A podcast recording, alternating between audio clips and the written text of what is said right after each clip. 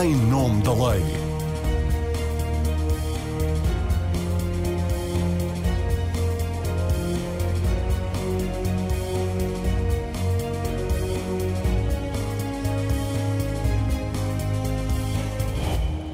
Olá a todas e a todos. A lei garante aos endividados que as suas contas bancárias não podem ser penhoradas na totalidade. Tem de ficar disponível para o devedor um montante mínimo de subsistência equivalente ao salário mínimo nacional, que neste momento é de 760 euros. Isto é o que a lei diz. Na prática, há quem não esteja a cumprir.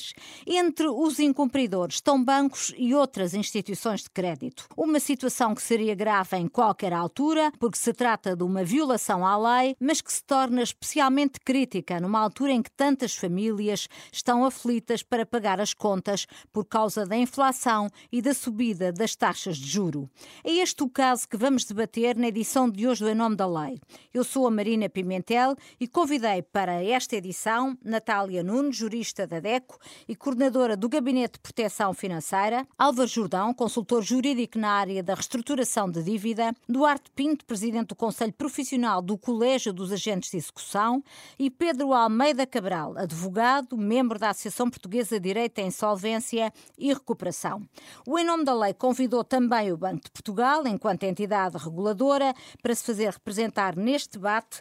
O Banco de Portugal não quis, no entanto, estar presente. Pedi ao Banco de Portugal, entretanto, que nos informasse se tinha recebido queixas de que haveria entidades que regula e supervisiona a não respeitarem o princípio da impenhorabilidade do equivalente ao ordenado mínimo nacional. Fomos remetidos para o relatório de supervisão 2021, que dá conta de que as queixas, por não serem respeitados os limites de penhorabilidade, correspondem a 8,2% das reclamações recebidas em matéria de depósitos bancários.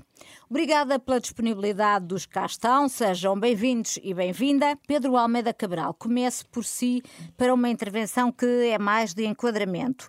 Quer avivar-nos a todos a memória sobre o que diz a lei? Penso que é um regime criado em 2013 em matéria de penhorabilidade das contas bancárias. Que limites são fixados na lei? Muito obrigado, Marina. É um gosto poder estar aqui presente no seu conhecidíssimo programa e poder esclarecer as dúvidas nesta matéria que é tão sensível aos portugueses.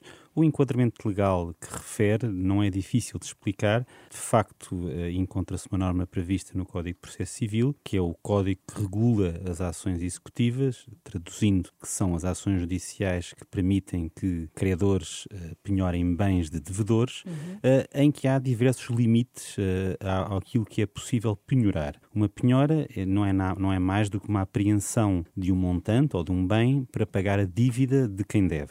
Esses limites estão expressamente consagrados na lei, são claros. A impenhorabilidade do salário mínimo nacional é uma evidência, e estes casos que relata e que infelizmente têm lugar, a meu ver, só podem suceder devido a más práticas, tanto da parte dos credores como, infelizmente, de quem conduz as ações executivas. As ações executivas, há cerca de 20 anos, começaram um processo de reforma legal que as excluiu dos tribunais. De facto, atualmente são levadas a cabo por profissionais especializados. Os agentes de execução. Os agentes de execução, com certeza que também teremos a oportunidade de ouvir mais daqui a pouco, e são processos automatizados, burocratizados, que fogem por completo ao poder e ao controle de um juiz. Isso está certo, porque os juízes têm vocação para decidir matérias litigiosas e para declarar direito, e não tanto para fazer seguir estes procedimentos. Mas, de facto, algures aqui neste triângulo entre agentes de execução, credores e as pessoas que veem os seus bens penhorados, nem sempre as regras mais elementares são respeitadas e a verdade, de acordo com a minha experiência enquanto advogado, verifica-se muitas vezes que os cidadãos que não têm possibilidade de recorrer a um advogado por seja por não terem meios para isso ou por acharem que não é preciso, encontram-se relativamente desprotegidos nestas ações, não só relativamente à garantia do seu salário mínimo, mas também noutras situações. Mas quem se encontra nesta situação de não poder aceder sequer ao valor do salário mínimo, como é que pode ter dinheiro para arranjar um advogado? Entramos aqui noutra discussão que tem a ver também, que se relaciona muito com o apoio jurídico que o Estado deve garantir.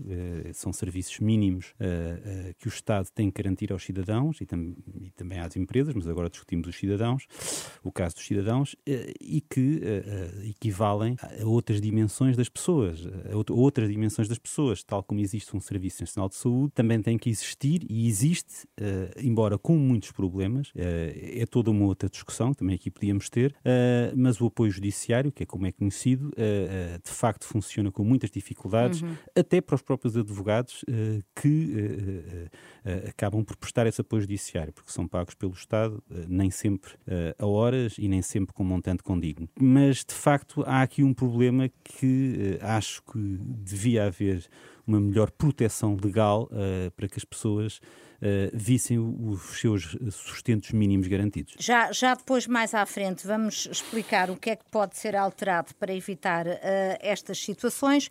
Entretanto, pergunto ao Álvaro Jordão, a lei parece clara e, no entanto, tem um caso de uma cliente sua, e sabe que não é o único, de incumprimento à lei por parte da banca. Quer contar-nos? Eu trabalho numa área muito sensível, não só nesta de recuperação de dívidas, como noutras. Eu, nos últimos 4 anos, tem sentido, de facto, uma falta de respeito pela lei, principalmente pelas entidades bancárias, que os seus gabinetes jurídicos fazem uma interpretação da lei que não é aquela que está explanada no 738, número 5, que é bem clara. A letra da lei não tem dúvidas, nem há exceções. No caso em concreto, que é este caso que eu até tenho aqui, entre vários que tenho, a minha constituinte teve uma situação muito caricata, que foi ver o seu saldo ser totalmente penhorado, ou seja, não estão de salvaguardado os 760 euros que a lei assim determina. Fez uma exposição ao banco, que não vou citar, por uma questão de respeito pela identidade, que ainda estamos aqui num litígio, e a identidade vem com uma resposta que é surreal. Imaginemos, neste mês entrou 1.000 euros na conta e você, no dia a seguir, transferiu esses 2.000 euros para a sua filha, e no dia a seguir entrou mais 1.000 euros,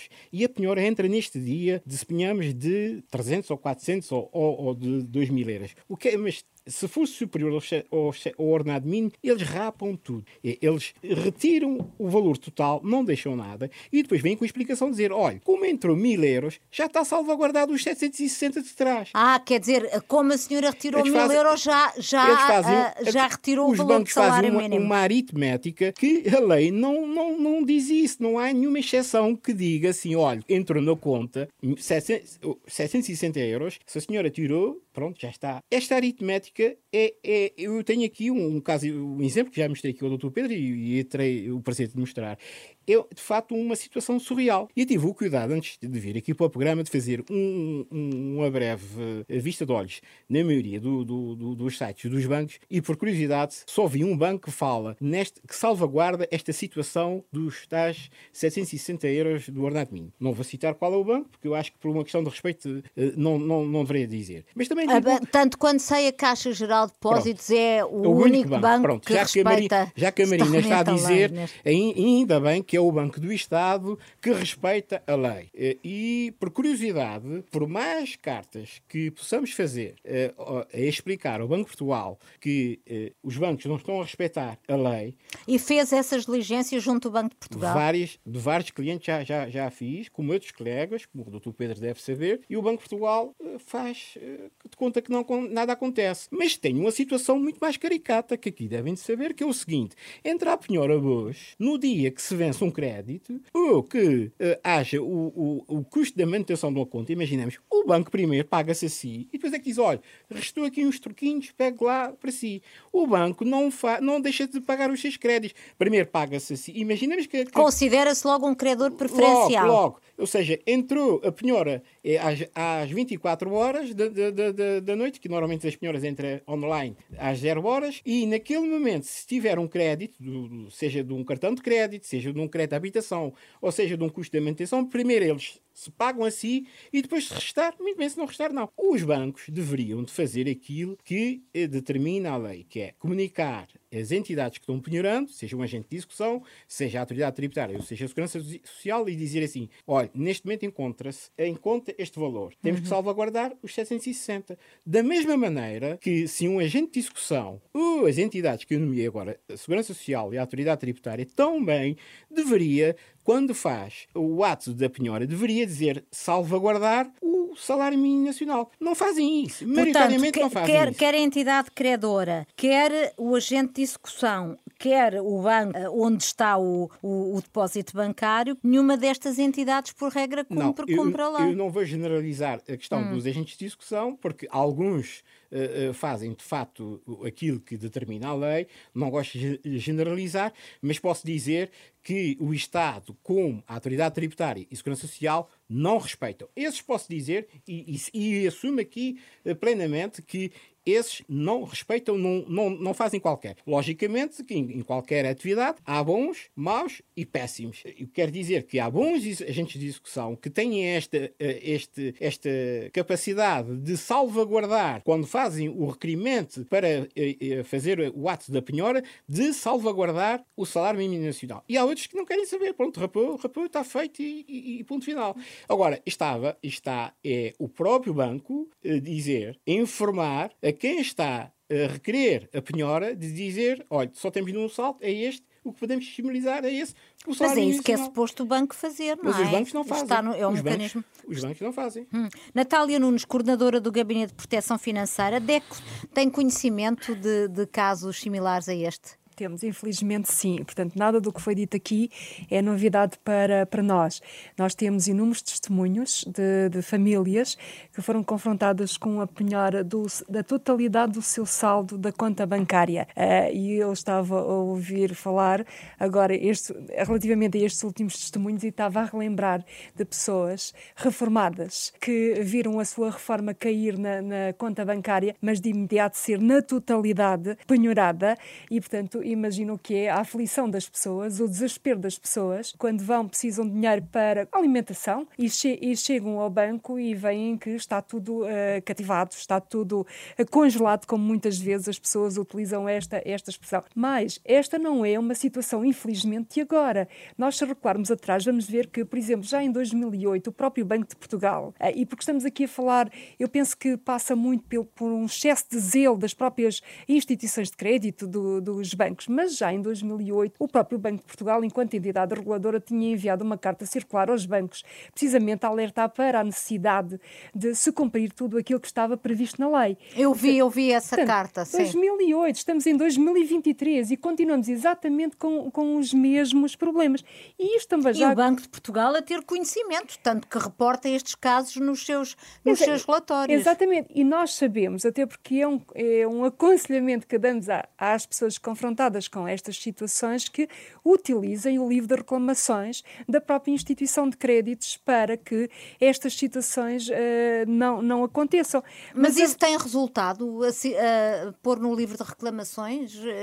Que diligências é que as pessoas podem fazer? É sim, claro que, como já foi dito aqui, o ideal, mas nem sempre o ideal é possível, é verdade. Muitas vezes é por falta de capacidade financeira, mas também é muitas vezes desconhecimento das próprias pessoas.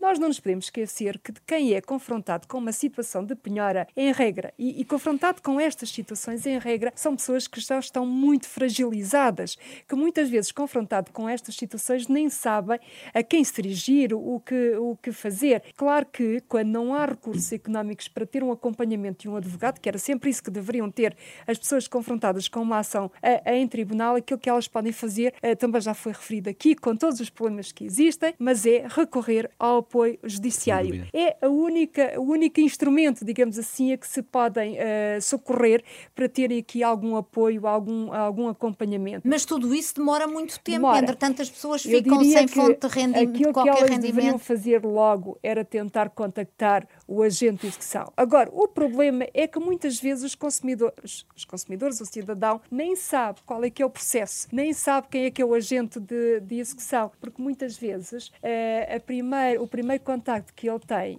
com a penhora é através do banco. E muitas vezes o próprio banco não dá a informação, porque também não estão obrigados, vamos lá ver, mas não dão a informação às pessoas de dizer, olha, está-lhe a ser penhorado este valor porque há aqui uma penhora feita pela Autoridade Tributária ou há uma penhora feita em sede de um processo judicial. Esta informação poderia ser também dada por parte do banco ao consumidor, ao cidadão, porque aí ele já tinha alguma informação que poderia utilizar. Mas isto também não acontece. Muitas vezes, e só mesmo para terminar, mesmo da parte dos agentes de execução poderia haver outra atitude. É verdade que nem todos têm o mesmo comportamento, sem dúvida nenhuma, e também não podemos generalizar o facto de alguns terem uma postura menos pedagógica para com o cidadão, mas a verdade é que poderia haver da parte também do agente de execução aqui alguma preocupação com a informação e a situação do cidadão para que ele não fosse confrontado com estas situações. Porque estamos a falar aqui, em bom rigor, das pessoas ficarem sem o mínimo de dinheiro para poderem pagar aquilo que são as suas despesas do dia-a-dia. Claro, isto acontece com pessoas que vivem em circunstâncias dificílimas, porque quem deve milhões ao banco, o banco anda com eles ao colo, não é? Marina, mas eu não querendo estar aqui a dar lições, os bancos têm a solução na mão. Eu acho que todos nós temos aqui. Informaticamente, os bancos podem muito bem fazer de maneira que os 760 euros sejam intocáveis.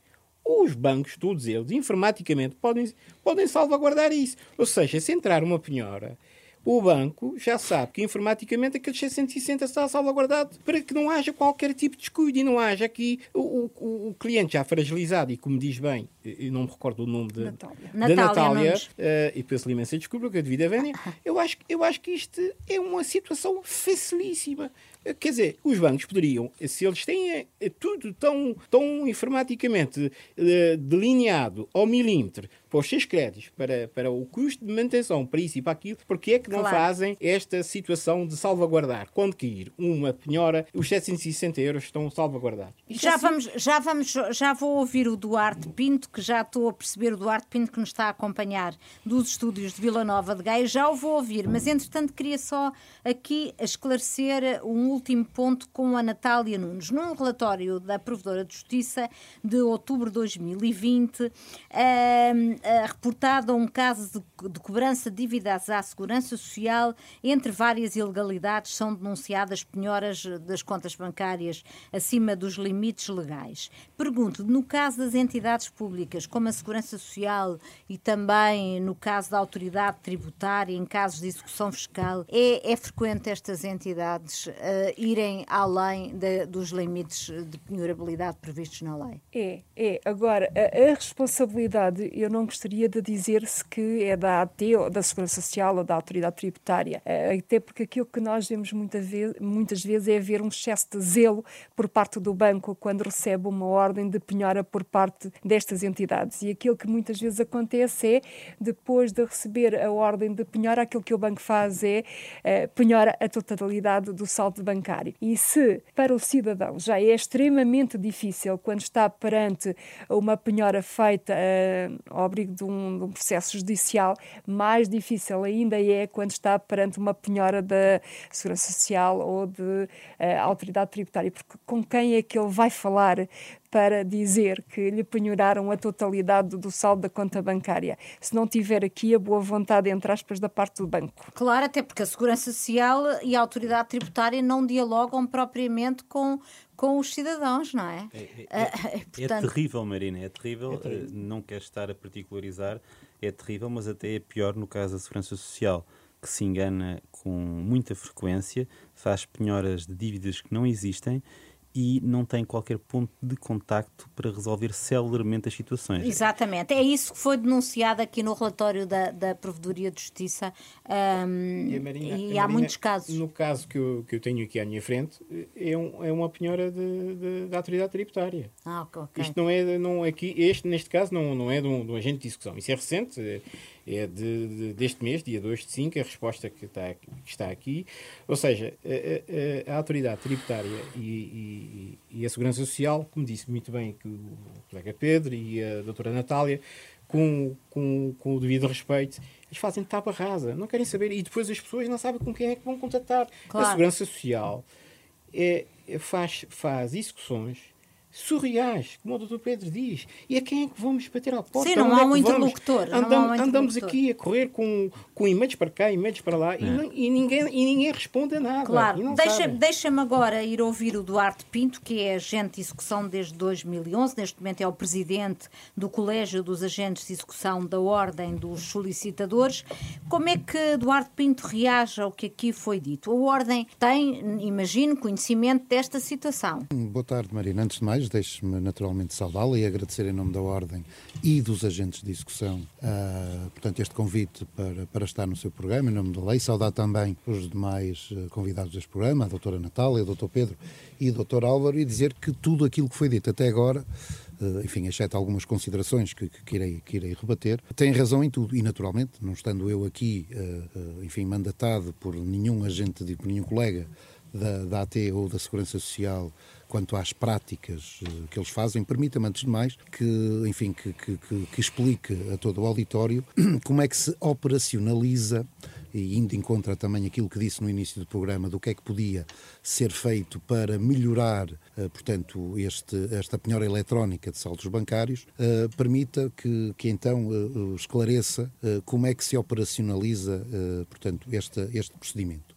Em primeiro lugar, o agente de execução, dos inscritos na Ordem dos Solicitadores, dos agentes de execução, enfim, aqueles que trabalham, como bem sabem os doutores, nas execuções cíveis, têm que parametrizar, num primeiro momento, portanto, os limites da penhora. E quando fazem essa parametrização, ela deixa de ser possível, a jusante, de poder ser alterada pelo agente de execução. Só que num primeiro momento é feito o pedido de informação ao Banco de Portugal, já devidamente parametrizado, dentro dos limites que aquilo que a lei confere, portanto, relativamente ao valor da quantia exequenda, que depois acresce, enfim, ainda que já tenha sido, enfim, alcançado, não ser suficiente, mas podem ser 5, 10 ou 20% a mais daquilo que é a quantia exequenda, e depois o Banco de Portugal devolve a informação de quais os bancos onde o executado, onde o devedor tem conta. Não, nem sequer tem dinheiro, porque se fosse permitido imediatamente ao agente de execução, neste primeiro momento,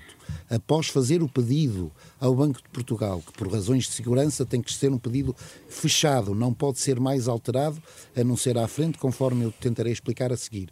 Se o Banco de Portugal, enfim, se o nosso sistema bancário permitisse que o Banco de Portugal, como noutros ordenamentos jurídicos mundiais, assim o fazem, nos dessem logo imediatamente informação, repare, não é de interesse nenhum que o agente de execução viole aquilo que impera na lei, exceto, os setores não referiram, mas enfim, mas toda a gente sabe que quando em causa esteja o crédito por alimentos, naturalmente que esta impenhorabilidade pode ser violada, mas isto claramente são exceções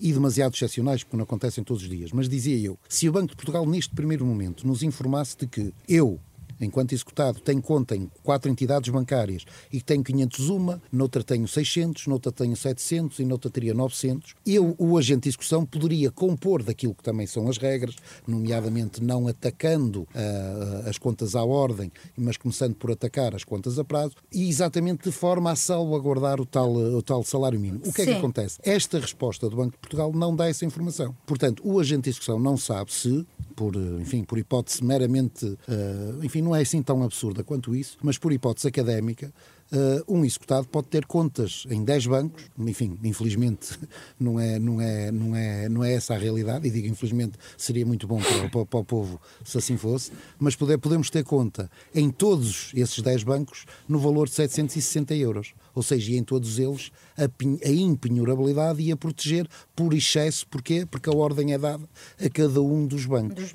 Pronto, ou seja, quando o agente de execução vai ter conhecimento a posteriori, reparem, aqui há um conceito que tem vindo a ser falado da penhora, mas há um momento anterior à penhora, enquanto momento jurídico, que o Dr. Pedro fez favor de explicar e explicou muitíssimo bem, eu não faria melhor, mas sim, há um bloqueio que de todo modo é a mesma coisa que a penhora, mas há um pedido de bloqueio que depois o agente de execução faz, em abstrato, sem conhecer qual é o saldo, e na maior parte dos casos, volto a dizer, infelizmente, porque as pessoas não têm dinheiro. Portanto, o agente de execução faz um pedido que... Às cegas. De acordo com os bancos todos congelam era bom as contas daquelas pessoas. Pronto, é? Os bancos congelam, depois nesta resposta e no momento seguinte, quando o agente de execução então sim vai concretizar a penhora, aí sim tem a obrigação de libertar o valor igual a um salário mínimo nacional. E porquê é que não liberta, Soutor? Não, mas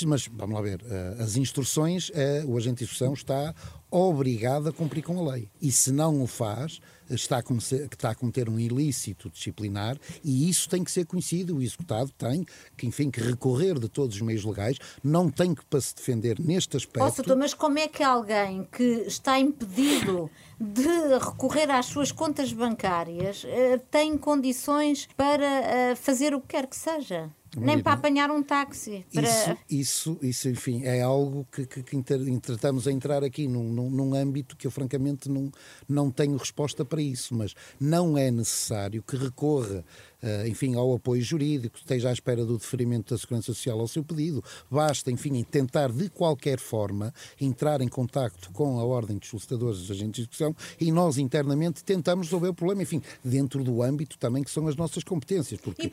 E porquê é que os agentes de execução não se apresentam às pessoas que são objeto da penhora? Porquê é que não há este contacto? Como a Natália Nunes estava a dizer, as pessoas acabem por saber apenas através do banco que são objeto de uma penhora.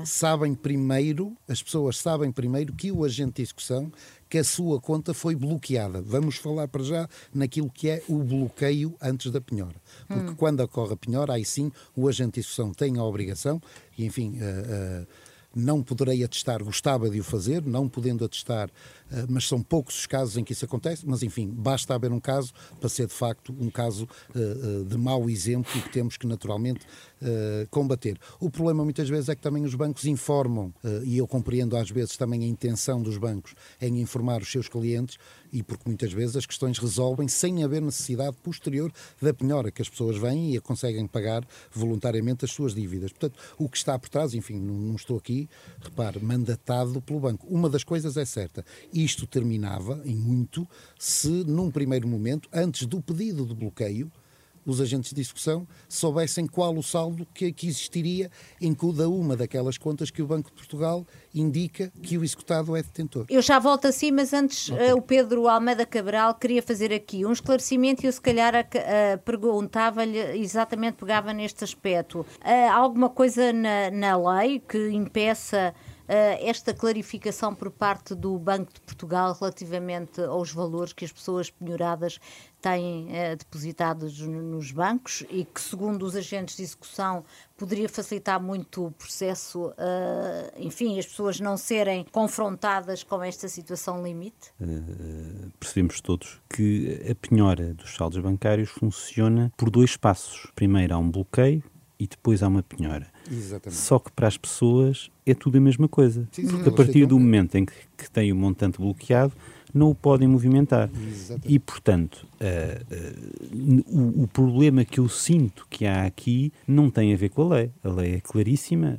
Ainda agora a reli aqui no meu telemóvel, ao consultar o Código de Processo Civil, não estamos na presença de um problema legislativo. O que eu diria era o seguinte: eu lançava o repto à ordem para entrar em diálogo com a Associação Portuguesa de Bancos, com o Banco de Portugal e criarem um procedimento, se necessário com alteração legislativa pela qual se deve responsabilizar quem tem competência para tal, o Governo, para que os agentes de execução não façam estes dois movimentos seguidos, o que só prejudica a vida das pessoas, porque num primeiro momento tem um montante bloqueado e só depois vem a penhora. Estamos a falar de operações e de momentos que podem demorar 1, 2, 3 semanas, e as pessoas não têm meios de subsistência. E o que me parece é que estamos mais na presença de um problema administrativo do que legal e que poderia ser facilmente resolvido. Eu recordo que nós, para chegarmos aqui, já percorremos um longo caminho, porque, e também temos de ter em atenção o lado dos credores. Durante muitos anos, fazer uma penhora de saldos bancários era extremamente difícil e muito demorado, porque era preciso pedir uma dispensa de sigilo bancário, o que levava uma eternidade. E depois mandar uma série de notificações com sem número de entidades bancárias que muitas vezes, e toda a gente demoravam. Portanto, o processo agora está muito mais facilitado. Eu acho que se nós demos um passo para melhorar muito este processo, podemos dar outro passo para proteger as pessoas. Exatamente. Porque, de facto, não parece que seja nada complicado haver um procedimento mais correto, mais rápido, mais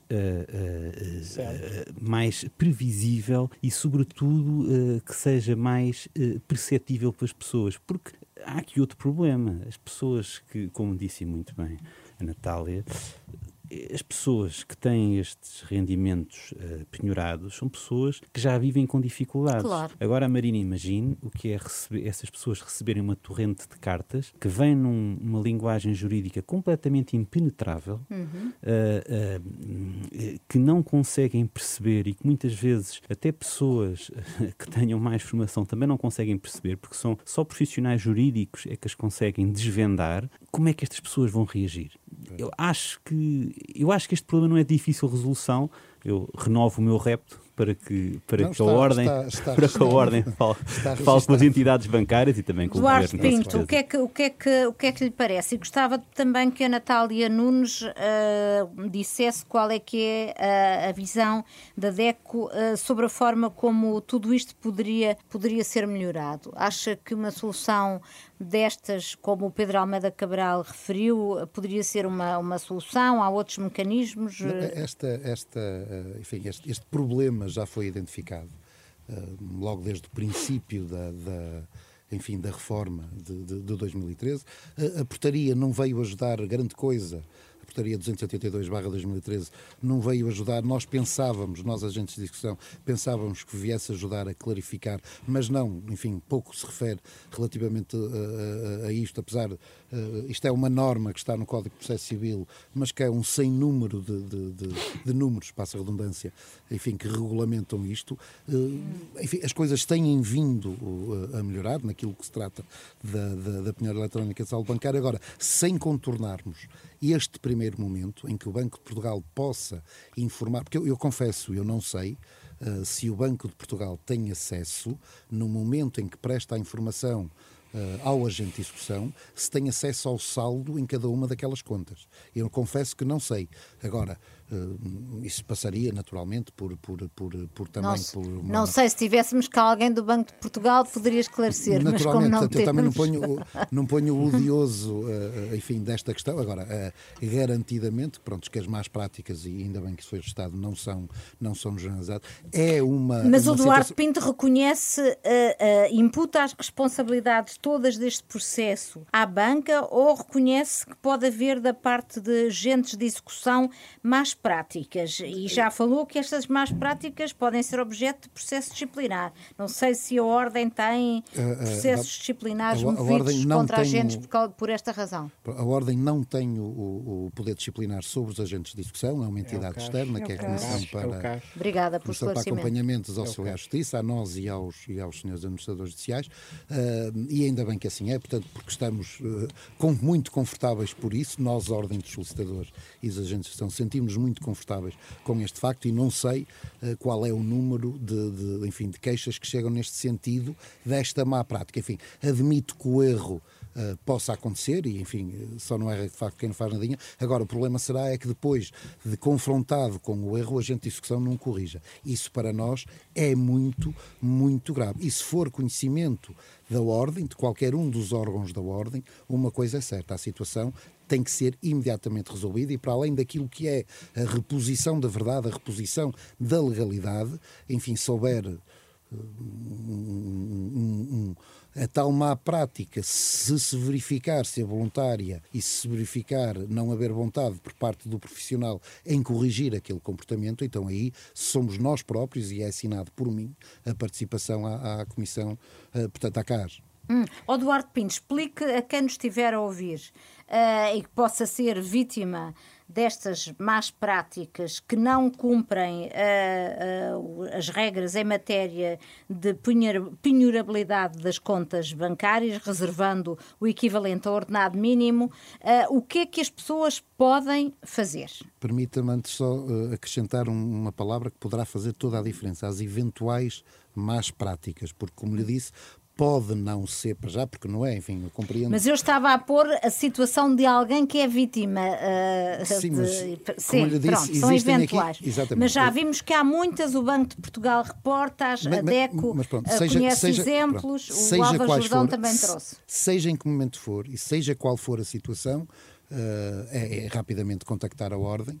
Os contactos estão em osae.pt, estão lá os contactos, seja por telefone, fax ou por e-mail.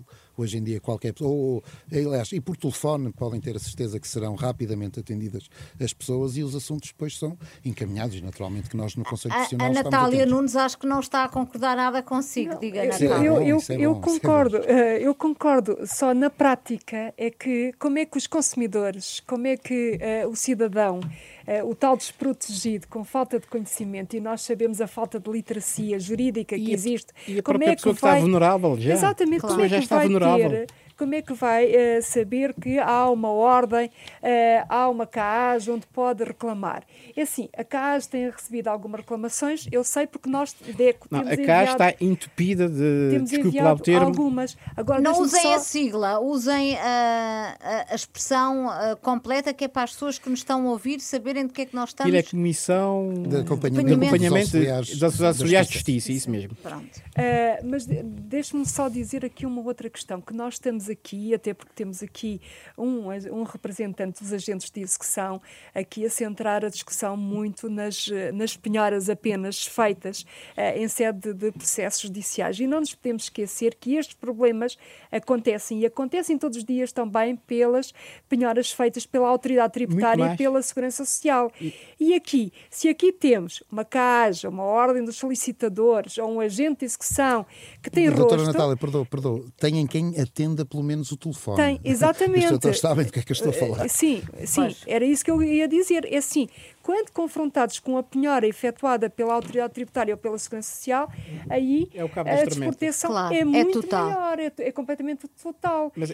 É assim, e voltando aqui à questão do Banco de Portugal.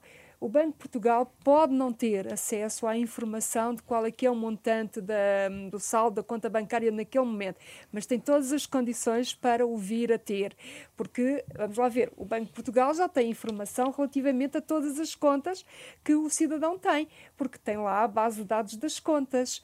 Portanto, é o organismo o regulador, portanto, tem todas as condições. Supervisor.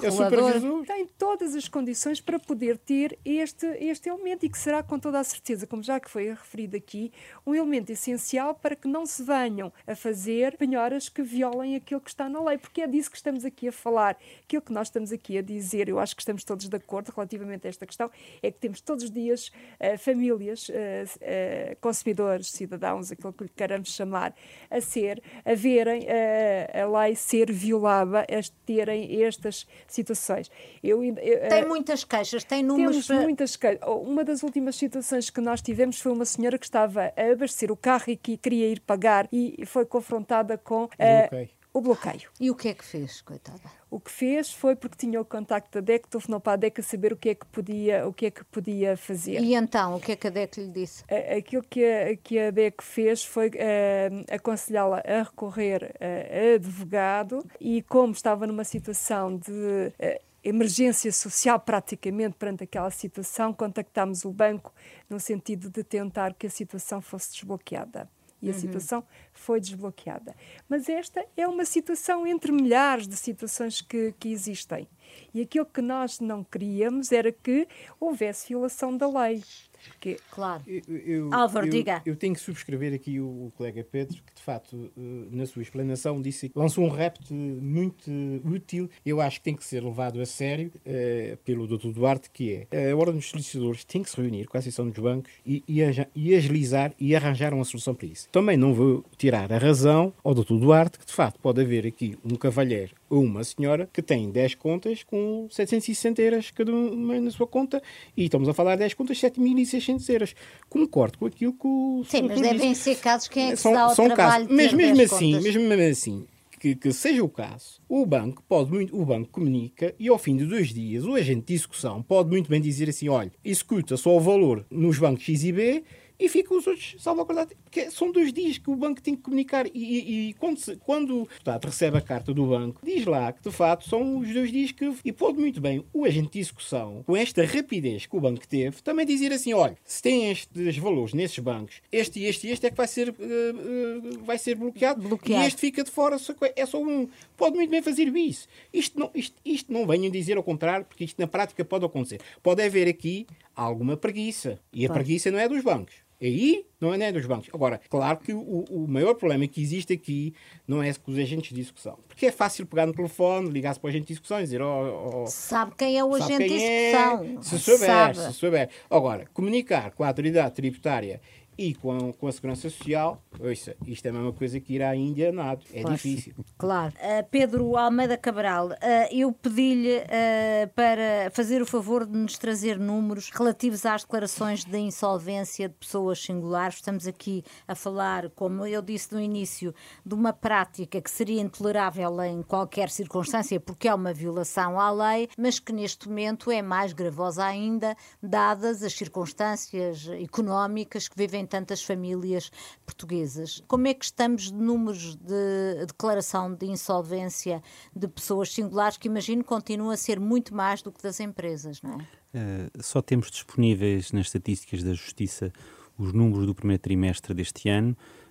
Há um aumento grande relativamente ao comparando com o primeiro trimestre dos anos anteriores, embora eu creio que ainda não se sente um aumento avassalador, porque nós de 2015 a 2019, comparando com o mesmo período, primeiro trimestre de cada ano, tivemos bastante mais casos de insolvências singulares. A verdade é que o que é que acontece? A insolvência é quase o último recurso, é quando as pessoas já praticamente não conseguem fazer a sua vida e normalmente vivem com contas bancárias alheias, já não tem nada. Porque a declaração de insolvência vem depois de... Quer dizer, nós estivemos a falar a montante, não é? A declaração de insolvência depois suspende estas penhoras, não é? É o fim da linha. A insolvência é praticamente o último recurso, porque já envolve uma declaração judicial por parte de um tribunal que aquela pessoa não tem património. E, portanto, não tem património capaz de pagar as suas dívidas e entra num processo diferente que tem consequências já a mais níveis. De qualquer maneira, eu creio que é previsível que ao longo deste ano haja um maior número de insolvências singulares e que estes problemas, de insolvências de pessoas singulares, não de empresas, e que estas questões ganhem mais acuidado. Também seria outra conversa, porque se calhar é muito drástico nós passarmos de uma pessoa que tem dívidas para as declarações de insolvência. Deveria haver talvez um meio não judicial que não amedrontasse tantas pessoas, que lhes permitisse resolver melhor a sua vida e as suas dívidas. Há muitos, a DECO é um bom exemplo, tem um gabinete específico para isso, mas é algo que não chega às pessoas. As pessoas, de facto, quando já estão numa situação de insolvência, pouco lhes resta a fazer. E era muito bom que houvesse mais sensibilização para gerirem a sua vida financeira preventivamente. Álvaro, diga. E há uma situação que o Dr. Pedro tão bem sabe, que nem vale a pena aconselhar um casal, uma pessoa, fazer uma insolvência quando tem uma dívida à Segurança Social ou à Autoridade Tributária, porque esta dívida, isto é para a cova, como se costuma dizer, é ad eterno. Quando alguém aparece a dizer que vou abrir e quer ter insolvência, a primeira coisa que se pergunta é assim, dívidas à Autoridade Tributária e Segurança Social, ou se eu tenho aqui um caminhão delas, desculpa lá o termo, tenho aqui tanto. Sim. Olha, não vale a pena, não é recurso. Então aí não consegue declaração de insolvência. Não é exoneração do passista. Não funciona bem assim, a declaração de insolvência consegue. O que acontece é o seguinte, existe um mecanismo que de facto é muito útil e é utilizado e é benéfico para as pessoas, que é o seguinte, tem um nome um bocadinho demasiado jurídico e portanto não reflete o que está em causa. O nome é exoneração do passivo restante. Uhum. São três palavras até difíceis de dizer. De forma seguida.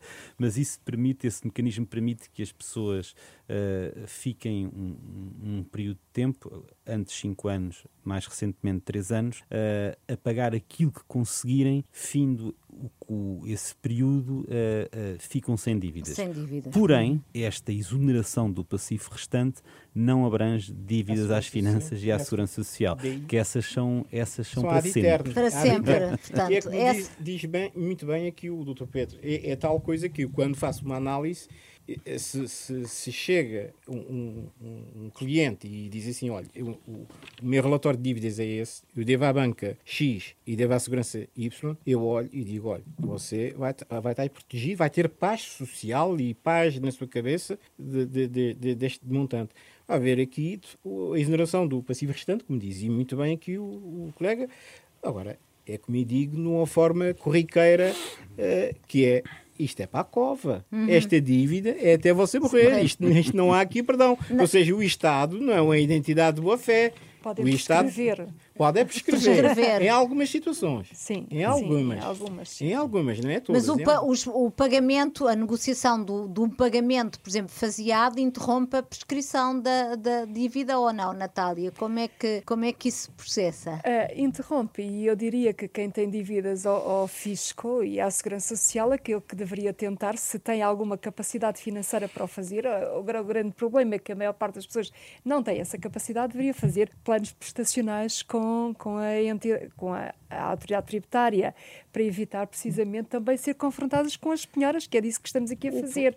O problema está na exigência das garantias que a autoridade tributária e a segurança social solicitam.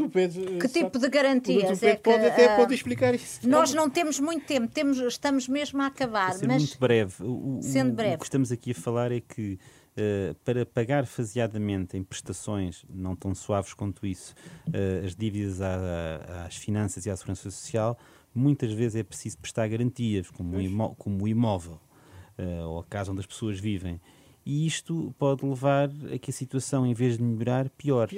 Sim. Ou uma garantia bancária. E os planos também não são flexíveis. Isso. Ou seja, enquanto nós negociamos com o banco e tem-se em conta a situação financeira da família, com a autoridade tributária, esqueçam lá a avaliação da situação financeira, porque é rígido, é um plano... Foi o que disse agora há pouco, doutora Natália.